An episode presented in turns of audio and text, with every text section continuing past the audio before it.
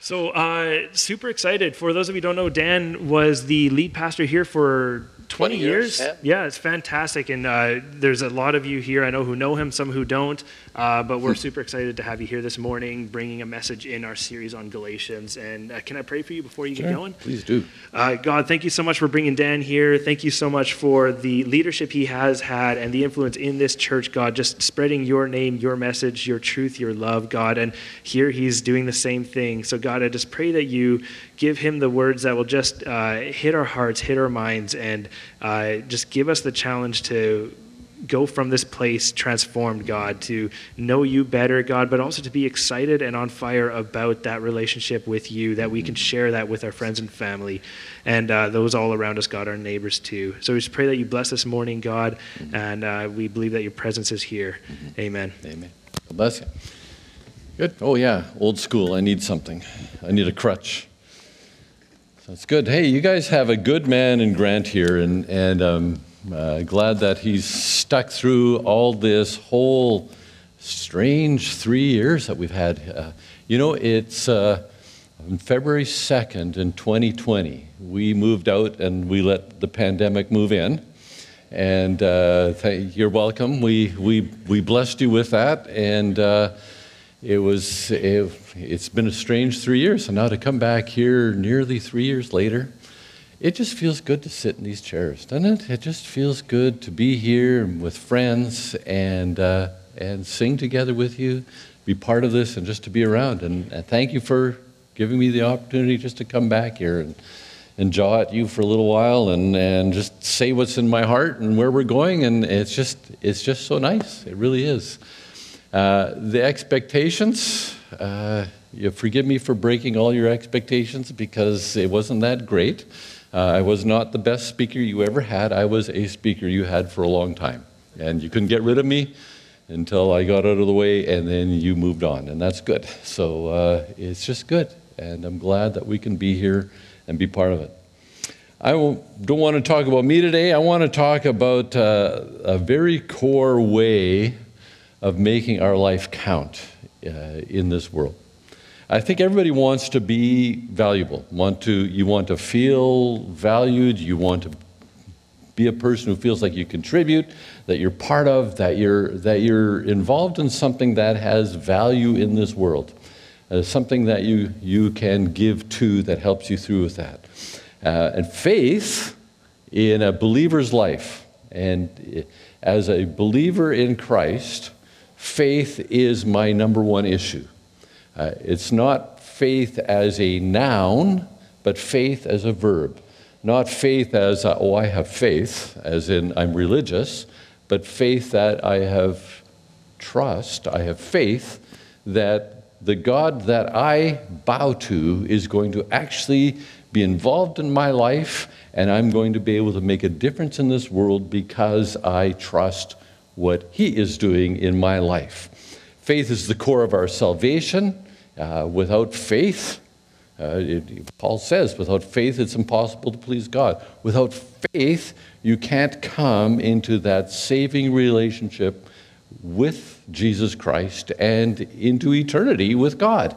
You must have faith at the core, and it needs to be seen in our lives. That faith needs to be seen in our lives in the very core, in the decisions, in the values in the relationships, in the people around us. That faith needs to be seen there. And our faith has to count, it has to have some value to it. Now, this is where it gets confusing in Christian life because we say there's nothing, Jesus plus nothing gives us salvation. But Jesus plus nothing equals faith. It really does. It has a change in life. It moves us differently. It moves us forward. I don't mean to finish Grant's equation here. He started this, he, he needs to finish it off. But really, we need to recognize that Jesus plus nothing brings us into relationship, uh, an accurate relationship with God, but it needs to be seen in the way we live.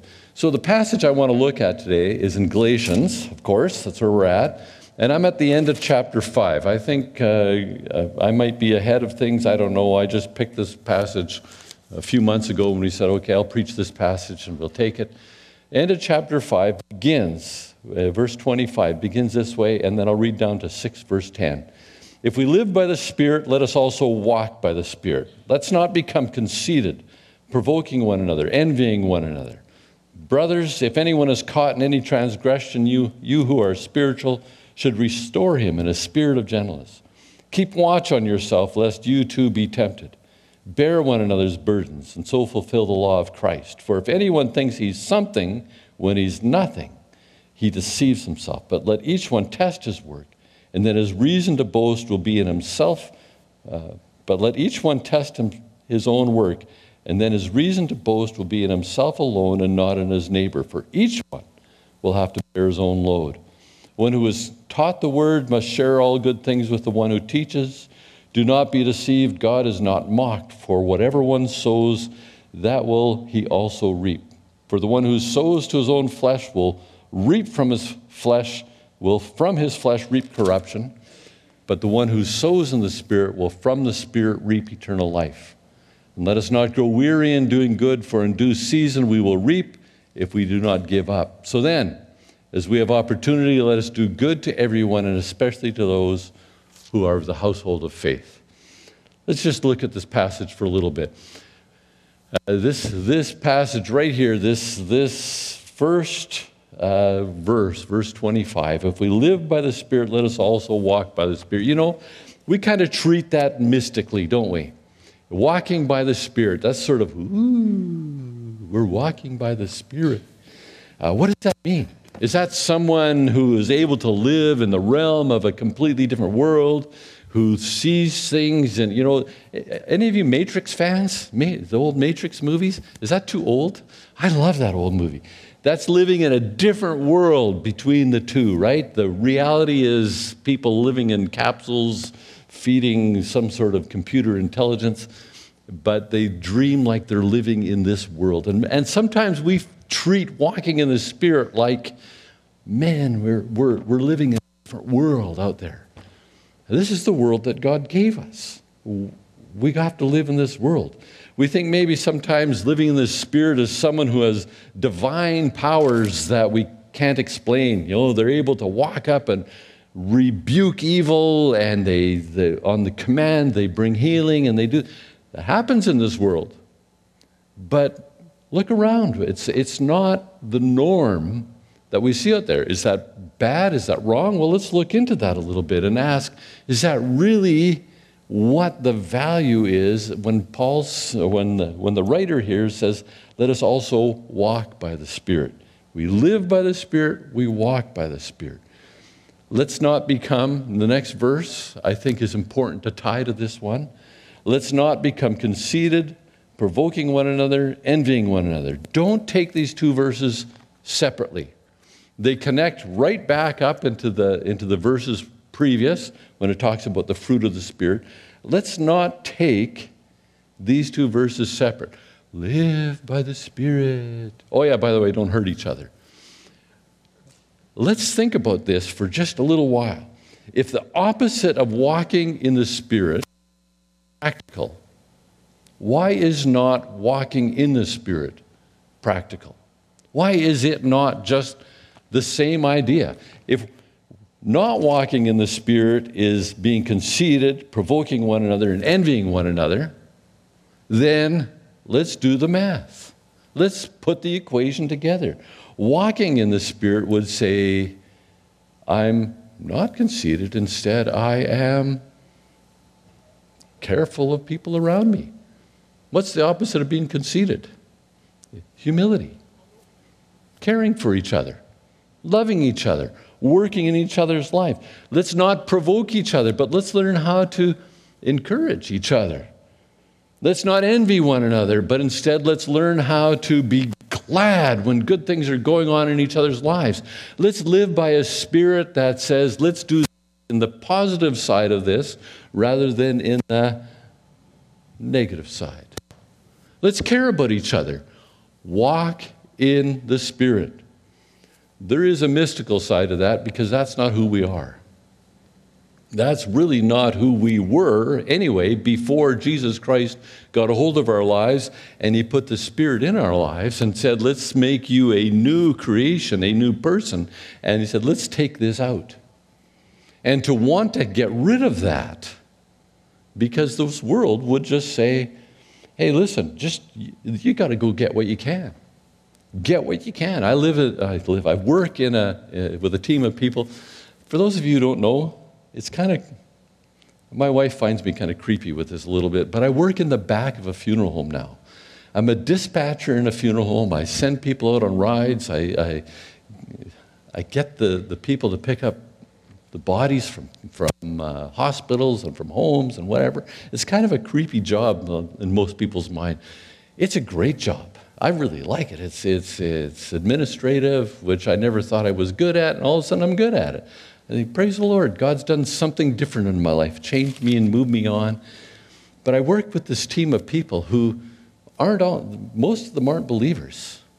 And I see this, this whole idea of you need to take care of yourself before you take care of others. Really good people. I really like the team I'm with. They're just amazing good people. And if they're watching it all, maybe I'll tell them to watch this, this video. Great people. But at the same time, the core of what we want as believers needs to be that which says, I want Jesus. I want to, people to see Jesus in my life. I want that to be there. I want that to happen. And then our writer turns the corner and says, Brothers, but the idea is everybody out there, if anyone is caught in a transgression, you who are spiritual should restore him. So, what our writer says here right now is okay, I want you to walk here and not there. And here's some very practical ways I want you to do it. I want you to walk this way and not that way. I want you to go in this direction, walking in the Spirit, in this life of faith, in this life of trusting God. I want you to walk in the Spirit. I want you to walk this way. First of all, I want you to be people who restore. You know, this world is full of judgment right? We've, if, if we've learned nothing over the past three years, is people want to judge. There's judgment everywhere, judgment on all sides. And, and I'm sad to say the church has been just as judgmental as the, as the non church. The world is full of judgment. We're judging people all the time. Well, yeah, you can't do this, you can't do that. And the naysayers and the, the, the people, just the way things are going. And the Bible says if someone's caught in transgression, you who are spiritual should restore him in a spirit of gentleness. What's a spirit of gentleness? When was the last time you had a spirit of gentleness with somebody? I think it was probably not when you had a stick in your hand, right? The, the day the guy was trying to peek in our back window and uh, he had a ladder up against our back window here on Cherry Street. I, I don't, even think you were around then, Nathan. I don't know, if my neighbor then. He, had a, he took my ladder, he propped it up against our back window, and he's trying to peek in. My wife heard something. I said, Nah, nobody out there. Nah, there's no, no what? So I went and looked, and here was the ladder propped against, and I could see his shadow. He was standing down below, and the, the downstairs light was on, and his shadow was shining over on the fence. I went, Well, that's not good. So uh, I, I stuck my head out and I looked, he heard me. And I saw him run up the side of the house, and I ran out the front door as fast as I could. And just so happened there was a metal handled mop sitting by the front door. What do you think I grabbed? It wasn't my Bible. The mop had a longer reach. And I chased him down the road with that thing in my arms, and my cheetah like sprint that lasted for like 50 feet. I got up the end of the driveway into the past the neighbor's house, and I could see three little lines in the back of his head here, and they all said, "Hit me." It was like a little mouth. Three that hit me, hit me, hit me, hit me. But my cheetah-like sprint. And, and the pastor said, Great, I'm tired of doing the gardening. Let, let's let this guy do the gardening. So he got out there and he started digging and moving and doing stuff. And not everybody was happy with what was going on. People liked different colors. They wanted different plants. They wanted things, they wanted things done differently. Does that happen around the church? Somebody starts doing something and somebody says, you know, it would look a little bit better. You know, I'm not just saying, I'm just saying, if you did it this way, it'd be much better for the rest of us. And the pastor said, you know what? Volunteering plus effort equals the right to make the choice. That's really a good equation. A volunteer steps up and says, You know, I want to step in. Now, there's got to be some guidance in that, obviously. You know, uh, there's, there's things you could go way out there. But leadership working together with a volunteer says, uh, Go for it. Go that direction. You do it. Volunteers need support. They need the good thing at that point in time. Might not be money, but it might be somebody saying, Let me help you. Let me step up alongside you. Let me just encourage you. I can't do that, but hey, good for you. Uh, hey, you need some cash in order to plant those flowers? Here's a little bit of money. Go ahead and do that. Just people who will step up and be part of the person who's stepped forward. All leaders need to be supported. Uh, when we were in Manitoba, we worked along lay ministry. That's another set of leaders that are out there, and, and they would. Uh, those preachers. So, so the church had been in existence 50 years. In the first 25 years, they had two lay ministers. These are pastors who just gave their heart, two guys, two men, who gave their heart to ministry, and they had farms beside. So they farmed, and in their spare time, which probably crept into their work time, they did ministry and they preached and they got things ready and they led. And then 25 years later, I think the church passed a hymn book around, and uh, everybody put a, uh, a vote, or I forget how it did it, but they, they, they, they pulled numbers, I think, out of the hymn book, and those people were chosen, those two men were chosen to be leaders. I like that, hymn book choice. And uh, these two men served for 25 years. So 50 years, they had four men who led. And how did they get paid? probably in pigs and chickens more than anything. Home baked cooking, a little bit of this. It was, they were a very giving church.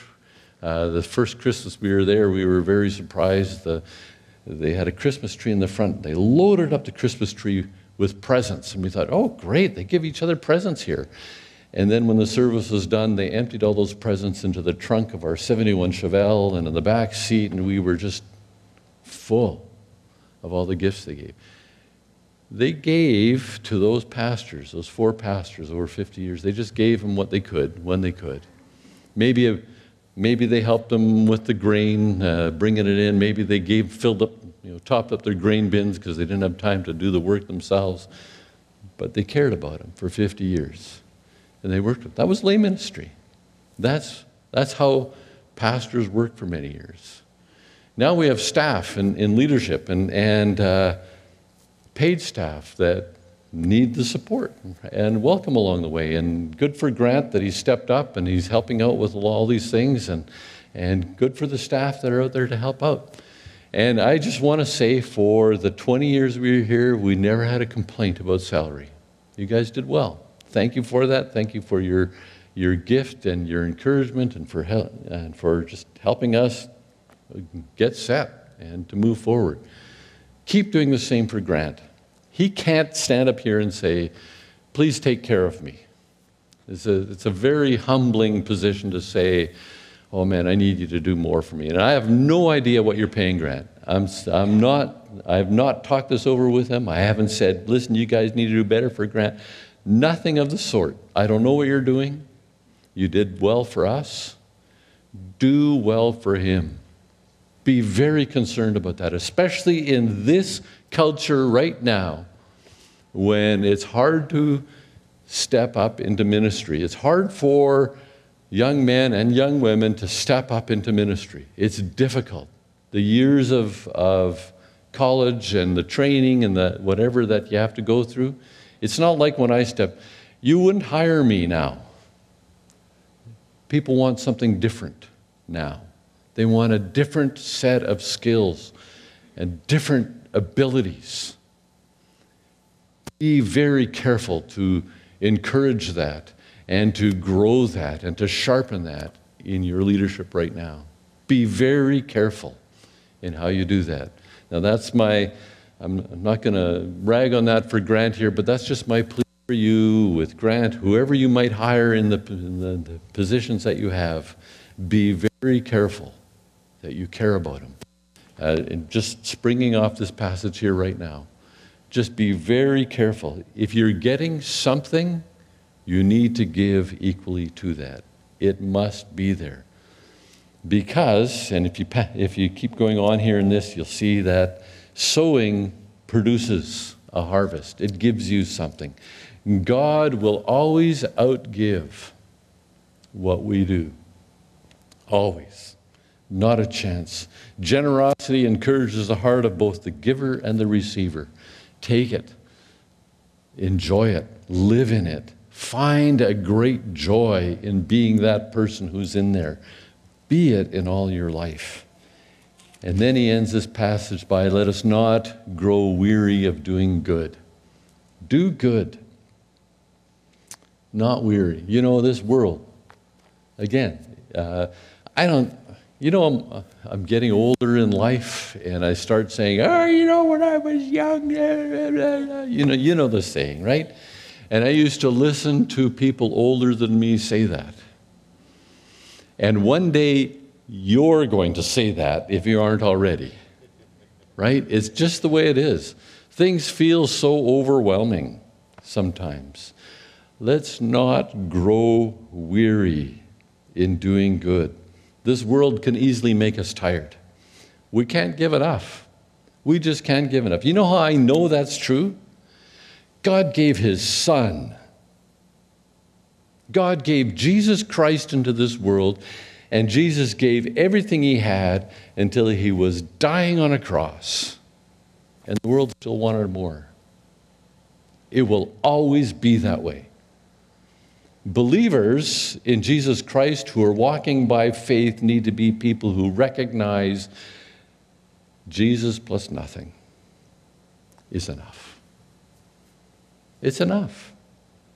And we need to learn to live with that. Oh, you know, I would love to be filthy rich with everything in front of me and just uh, anything I wanted, whenever I wanted it. it oh, it'd be an amazing thing to, wouldn't it? Wouldn't I be a good person for that to happen to? Just everybody pray that God will do that for Dan and Linda, that we'll be filthy rich and we can do so many good things for so many people. All your prayers, God's certainly going to listen to that, right? And God says, you know what? Maybe, maybe, maybe what you need is just keep doing good and not get tired of it. Don't get tired. You, we, it's easy to get tired. The more years we put behind us, the easier it is to be tired. It's true.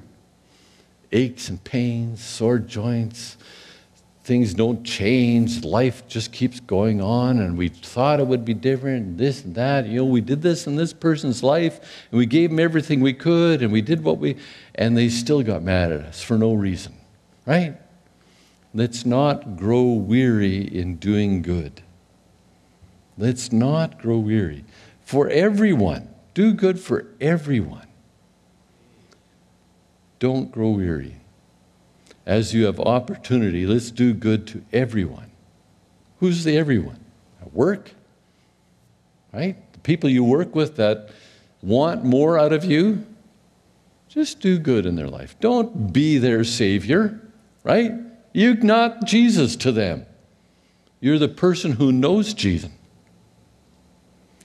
And even more so, especially to those who are of the household of faith, especially. Encouraging faith is part of our life. We made the decision in Yarrow when we were there. Uh, there was a, a gift from an elderly couple, lived on pension their whole lives, stone deaf. They were the greatest people for me to go visit. I just loved them. They lip read Low German. Do I know Low German? Not a word. We had the best visits. His teeth would rattle around while he wasn't saying anything, and it was, oh, I just loved going to visit them. When they passed away, these two people, stone deaf their whole lives, never held a decent job, gave $93,000 to the church off their pensions. $93,000. We took a third of that and we said, let's bring a family into Canada that's needing help because that's what happened to these guys. And we brought a family in from Burma. Why did we choose them? One of the men stood up in the congregation and said, This family from Burma are believers. We need to do good to everyone, especially to people of the household of faith. They need our help. Onra Burma, still friends with Mia.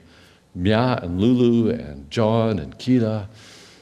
John and Keela uh, were married. Unfortunately, John's marriage broke up. Keela's married, has a couple of the cutest little twins you ever saw, and we're still friends. Just love these people, especially of the household of faith. Let's care about people where we can. Let's love them. Where do we go from here? Well, let's go back to talking about making our life count, making our faith count. Walk in the Spirit is impossible without Jesus' grace and the Spirit's presence. You cannot begin to walk in the Spirit before you meet Jesus. Once you meet Jesus, the Spirit of God comes into our lives, and it's at that point the grace of God takes over, and we begin to walk in the Spirit. Walking in the Spirit as the core of our faith is attached to the grace of Jesus. If we are not understanding Jesus plus nothing, we're not going to walk in the Spirit. We're going to walk in our flesh. We might be trying to do the best, best things. We might be great motivations, great whatever. But to be there in the Jesus moment of walking in the Spirit, saying, without Jesus, I can't do this. Walk in the Spirit is not just a mystical thing. It's the daily choice of doing simple things that honor Jesus' gift and the Father's love. Yes, I want to say right now there is a mystical side to walking in the Spirit, that we are batting well above our average, that we are deeper into this that our knowledge understands, that God moves farther, faster, more encouraging, more, more graciously than we ever could in our lives. There's a mystical side of things. And in some people's lives, that is a spiritual gift of going, be healed, and it happens. I understand that. Some people have this ability to see and, and speak into people's lives and, and, and go that way. I get it. But for us, every day, all the time, walk in the Spirit means start being that person who recognizes that this is the way that Jesus has taught me to live. He's taught me to live in ways that are positive, that care, that love, that touch people's lives. The greatest part about who God is is that He loves. He loves me. He loves you. He loves us. That's what we're to live in caring about people in their lives. We're living way above our pay grade in this.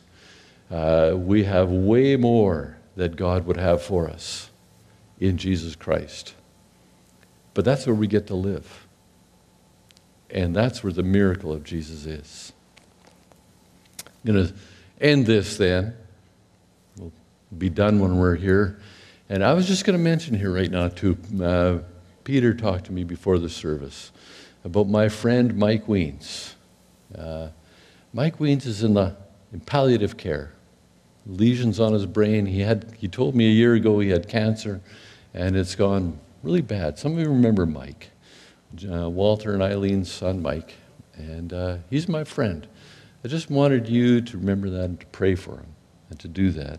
And uh, see what we can do about getting that. I'll make Peter do this. Make sure the, the bulletin knows so it gets into the bulletin. Make it happen. But pray for them. Yeah. So, but let's end with this just a simple blessing that helps us understand where we're at in walking in the Spirit. This was a benediction that Ed used to leave on the congregation years ago, just a simple one. Nothing magnificent. No clouds parting, earth rendering, uh, everything shook when it happened. But yet it moved. me. I think it moves each of us when we understand this simple little blessing that I just want to leave on you right now as a prayer of blessing over you. Father, I just pray that the grace, the abounding, wonderful, free, but costly grace of our Lord Jesus Christ, and the love, the deep, deep love of you, our Father, and the fellowship of the Holy Spirit who walks with us, who prods us, who pokes us, who pulls us, who moves us, would rest and abide on each one of us on this day, in the week ahead, and as we walk from here into that eternal moment when we get to look on the face of Jesus fully unhindered and understand this was an amazing, amazing gift. In these names we pray. Amen. Go in grace. Enjoy your day.